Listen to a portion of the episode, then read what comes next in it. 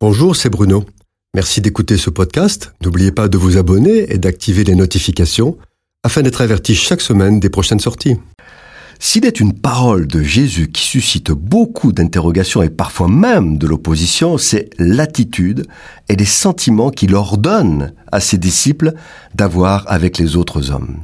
Il dit, Moi je vous dis, aimez vos ennemis, bénissez ceux qui vous maudissent, Faites du bien à ceux qui vous haïssent et priez pour ceux qui vous maltraitent et qui vous persécutent. Pardonner à ses ennemis, c'est quelque chose de très difficile. Faire du bien à celui qui vous a pris quelque chose de précieux, qui vous a fait souffrir, ou qui vous fait encore souffrir, c'est surhumain. Mais alors, aller jusqu'à aimer ses ennemis, qui peut le faire?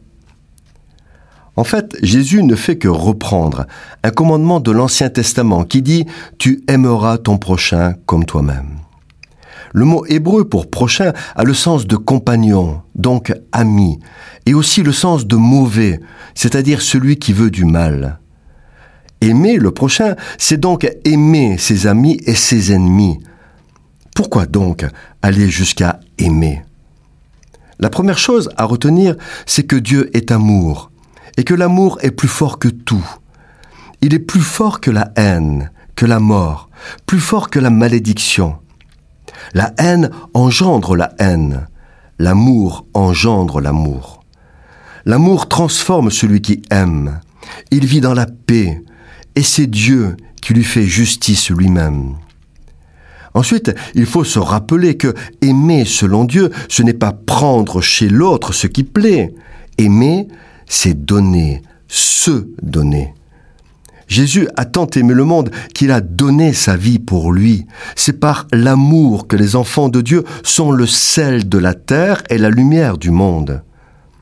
Quand Jésus dit aimez vos ennemis, c'est un ordre qu'il donne, ce n'est pas une option. Celui qui est disciple de Jésus obéit à ses commandements.